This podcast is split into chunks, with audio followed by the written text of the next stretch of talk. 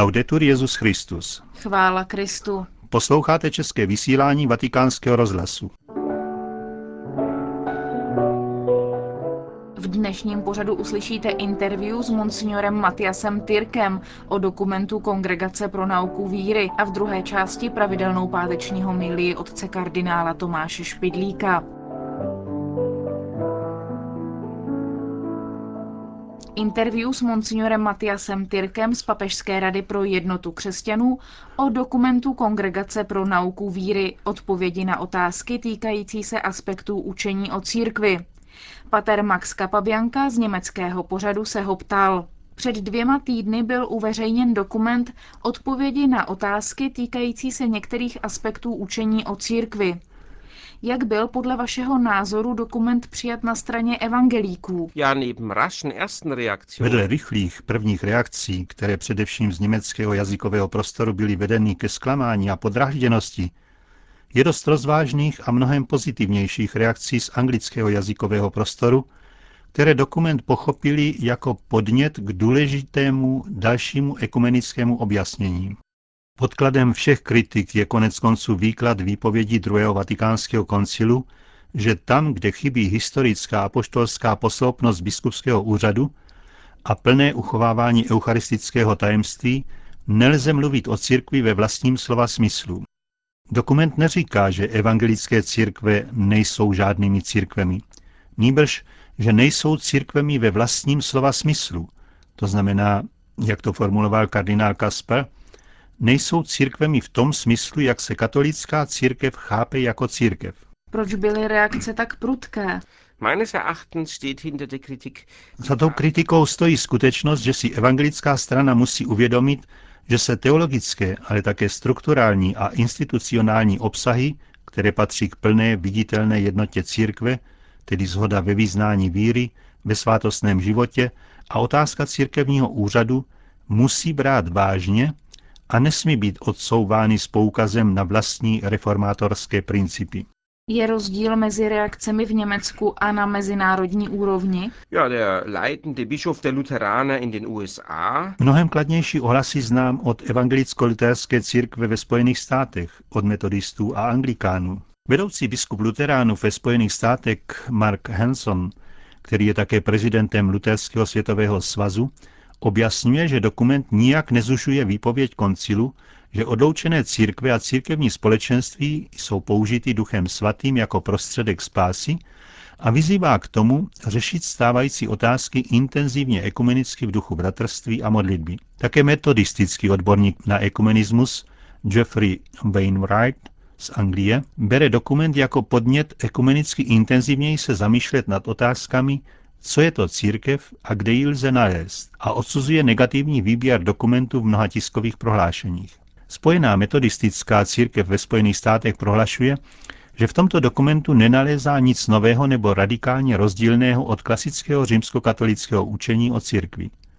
Spěchá, aby ve své odpovědi na text připomněla již ekumenicky dosažené společenství mezi metodisty a katolíky a těší se na pokračování ekumenického dialogu s katolickou církví. Také anglikánský ekumenický odborník a biskup John Baycroft oceňuje dokument jako spíše prospěšný, protože může zdůraznit katolický náběh ekumenickému dialogu, zvláště také co se týká jednotícího úřadu papeže ve všeobecné církvi. Co je podle vašeho názoru vlastní cíl dokumentu? Wie sein Titel sagt, hat es sich zur Aufgabe gestellt, jak říká jeho titul, vytkl si úkol dát odpovědi na otázky o některých aspektech týkajících se učení o církvi. Chce tedy přispět k hlubšímu pochopení toho, co je církev a opravit určité teologické odchylky a nepřesnosti.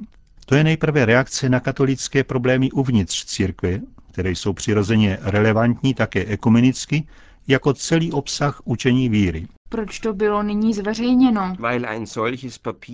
Protože takový dokument musí být důkladně teologicky prodiskutován a nyní mohl být doveden k závěru. Já to chápu jako výzvu k prohloubenému teologickému úsilí o pojem církve v katolické církvi a v ekuméně. Teologická ekumena a ekumena společenství se tak snadno nedají rozdělit, jak se to bohužel často stává v ukvapených komentářích. Kdo příliš rychle přeskakuje základní obsahy víry, nakonec běží do prázdna a dosáhne opaku. Jak se musí v přítomné chvíli dále ekumenicky postupovat? Im Vatikan gibt es derzeit vor Ve Vatikánu je v současné době, především když se myslí na evangelicko-katolický dialog, zvláštní osobní konstelace. Oba, jak papež, tak prezident Rady pro jednotu křesťanů, jsou teologové z Německa ze země reformace. Oba důvěrně znají evangelickou teologii a církev a znají mnoho vedoucích a zástupců z osobní blízkosti. Oba dali tomuto dialogu trvalé podnětí, což se tu nemůže doufat, že tato zvláštní osobní konstelace nepomíne, aniž by dala dialogu mezi katolickou a evangelickou církví nové podněty? Je to vůbec nová dějiná šance, něco jako nový kairos pro ekuménu, který pomáhá překonávat únavu z dialogu a konfesní omrzelost a stejně vytrvale a s důvěrou pokračovat v dialogu. Jaké rozhodující teologické otázky stojí nyní před ekuménou? sieht man auf den Ertrag der Dialoge. Hledili se na výsledek dialogu, lze bez váhání říci, že v minulých desetiletích dosáhli katolíci a luteráni více na pospolitosti než v pěti uplynulých staletích od reformace. Udělali bychom dobře, kdybychom si vzpomněli na pokoncilní počátky a první desetiletí evangelicko-katolického dialogu. Tento dialog byl tehdy zcela rozhodně nesen jasnou směrnicí o hlubokém přesvědčení, že mezi církvemi je to společné větší a sahá hlouběji než to, co rozděluje. Tato ekumenická směrnice musí být základem našich snah, neboť se týká každé jednotlivé sporné otázky rozdělující církve. Je to lhostejné, ať se zaměří pozornost na kteroukoliv otázku. Na otázku poslední večeře, problém úřadu, pojem církve, mariologii nebo samu otázku papeže, stále se ukazuje, že v každé z těchto otázek je cosi společného v hluboké vrstvě, která leží před každým sporem a tak zůstává extra kontroverziam. Jediné věcné probírání kontroverzních otázek musí tedy začínat u ekumenického indikativu, u té směrnice, to je nasadit u již daných společných věcí a odtud vést dále k prověřování rozdílností a jejich možnosti smíření. Odtud se jde k současnému bodu především k otázce, jak chápat úřad biskupa a k tomu odpovídající chápání církve, jak to ostatně také ukázali reakce na nový dokument. wie es ja auch die Reaktion auf das neue Papier gezeigt haben.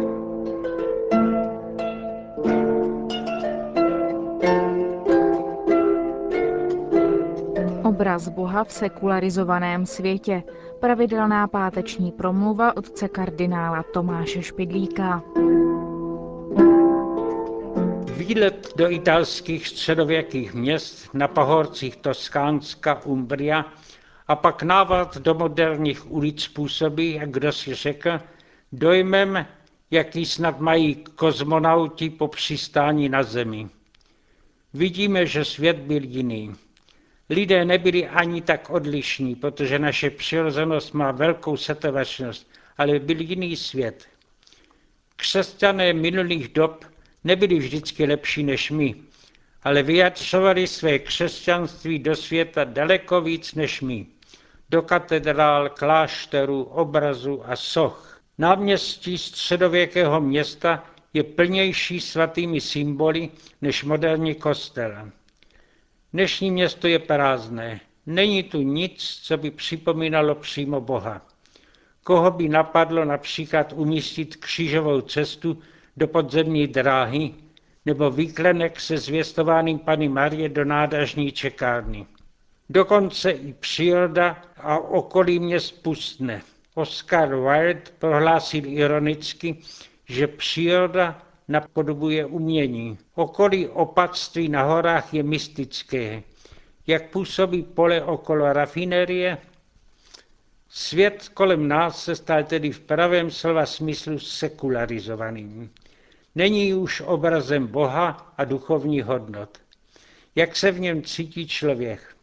Rozhodně špatně. Nás však daleko víc zajímá, jak se v něm má cítit věřící. Někteří pořád ještě doufají, že se jim podaří i navenek vrátit světu zase obraz ducha. Jiní tvrdí, že už je to nemožné. Je potřeba se smířit s tím, to, co je, a jenom vnitřně zaujmout jiné stanovisko. Co by bylo toto vnitřní stanovisko? O tom se obyčejně mlčí.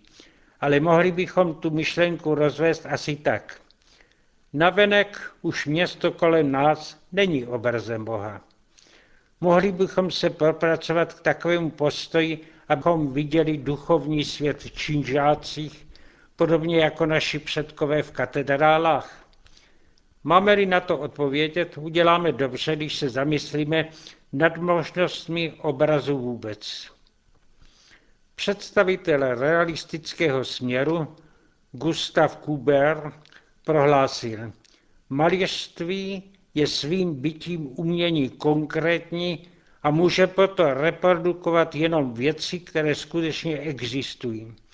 Předmět, který je abstraktní, neskutečný, nepatří do oblasti malířství. Tento postoj vede k umění dokumentálnímu fotografickému. Opačný směr se soustředí naopak na vnitřní zážitek. William Blake poformuloval tento program. Svět představovosti je svět věčnosti. Neznám jiné křesťanství než to, které se osvobozuje od hmotnosti těla a cvičí ducha v božské umění představovosti. Stará ikonografie malovala Krista jako Boha Otce. Pro Williama Blakea je vykupitel obrazem celého světa. Všechny věci jsou obsaženy v těle božského vykupitele, který je pravé víno věčnosti lidské představivosti. Pravý symbol Krista tedy není obraz, ale představy, které jsou s tím obrazem spojeny. Byli a jsou vždycky lidé, kteří věří, že věci jsou přesně tak, jak je viděli, slyšeli, jak je četli. Tak to bylo a dost. Ti druzí jsou přesvědčeni, že je potřeba velké vnitřní nábahy, aby se došlo jakému si přibližnému poznání pravdy. Mohou však víc z čehokoliv. Pro takové lidi ovšem není překážkou setkání s Bohem ani v takzvaném sekularizovaném světě. Najdou obraz prosvětelnosti i ve studených kolejnicích podzemní dráhy. I tam se tedy dovedou pomodlit. Modlitba je problém morální a náboženský, ale umění překonat takzvanou prázdnotu moderního prostředí musí začít dřív. Je potřeba vrátit se co nejdříve k přirozené střídnosti v dívání a najít zálibu v přemýšlení. František Kafka napsal, patřím k typu vizuálnímu. Kino ruší vizí. Při návalu pohybového rytmu a rychlého střídání obrazů nutně následuje, že obrazy oku utekou. Oko se nezmocní obrazu, ale obrazu se zmocní oka, zaplaví vědomí. Kino znamená, že obleče do uniformy oko, které bylo doposud volné. Odvolává se pak na české rčení, že oko je okenicí duše. Filmy jsou železné okenní rolety před tímto oknem. Podobně píše i Jean Casson. Jednostranný vývoj v dnešní produkční a konzumní společnosti udělal z tohoto světa svět uzavřený, kromě kterého neexistuje nic jiného. Totalitární svět v pravém slova smyslu. Dá se mluvit o jakési duchy posedlosti, demoničnosti. Démoni se pak podle slov Evangelii vyhání postem a modlitbou. Je potřeba svět mimo nás ne hltat, víc přemýšlet o něm a naučit se modlit při všem. Jenom tak se stane zase obrazem ducha.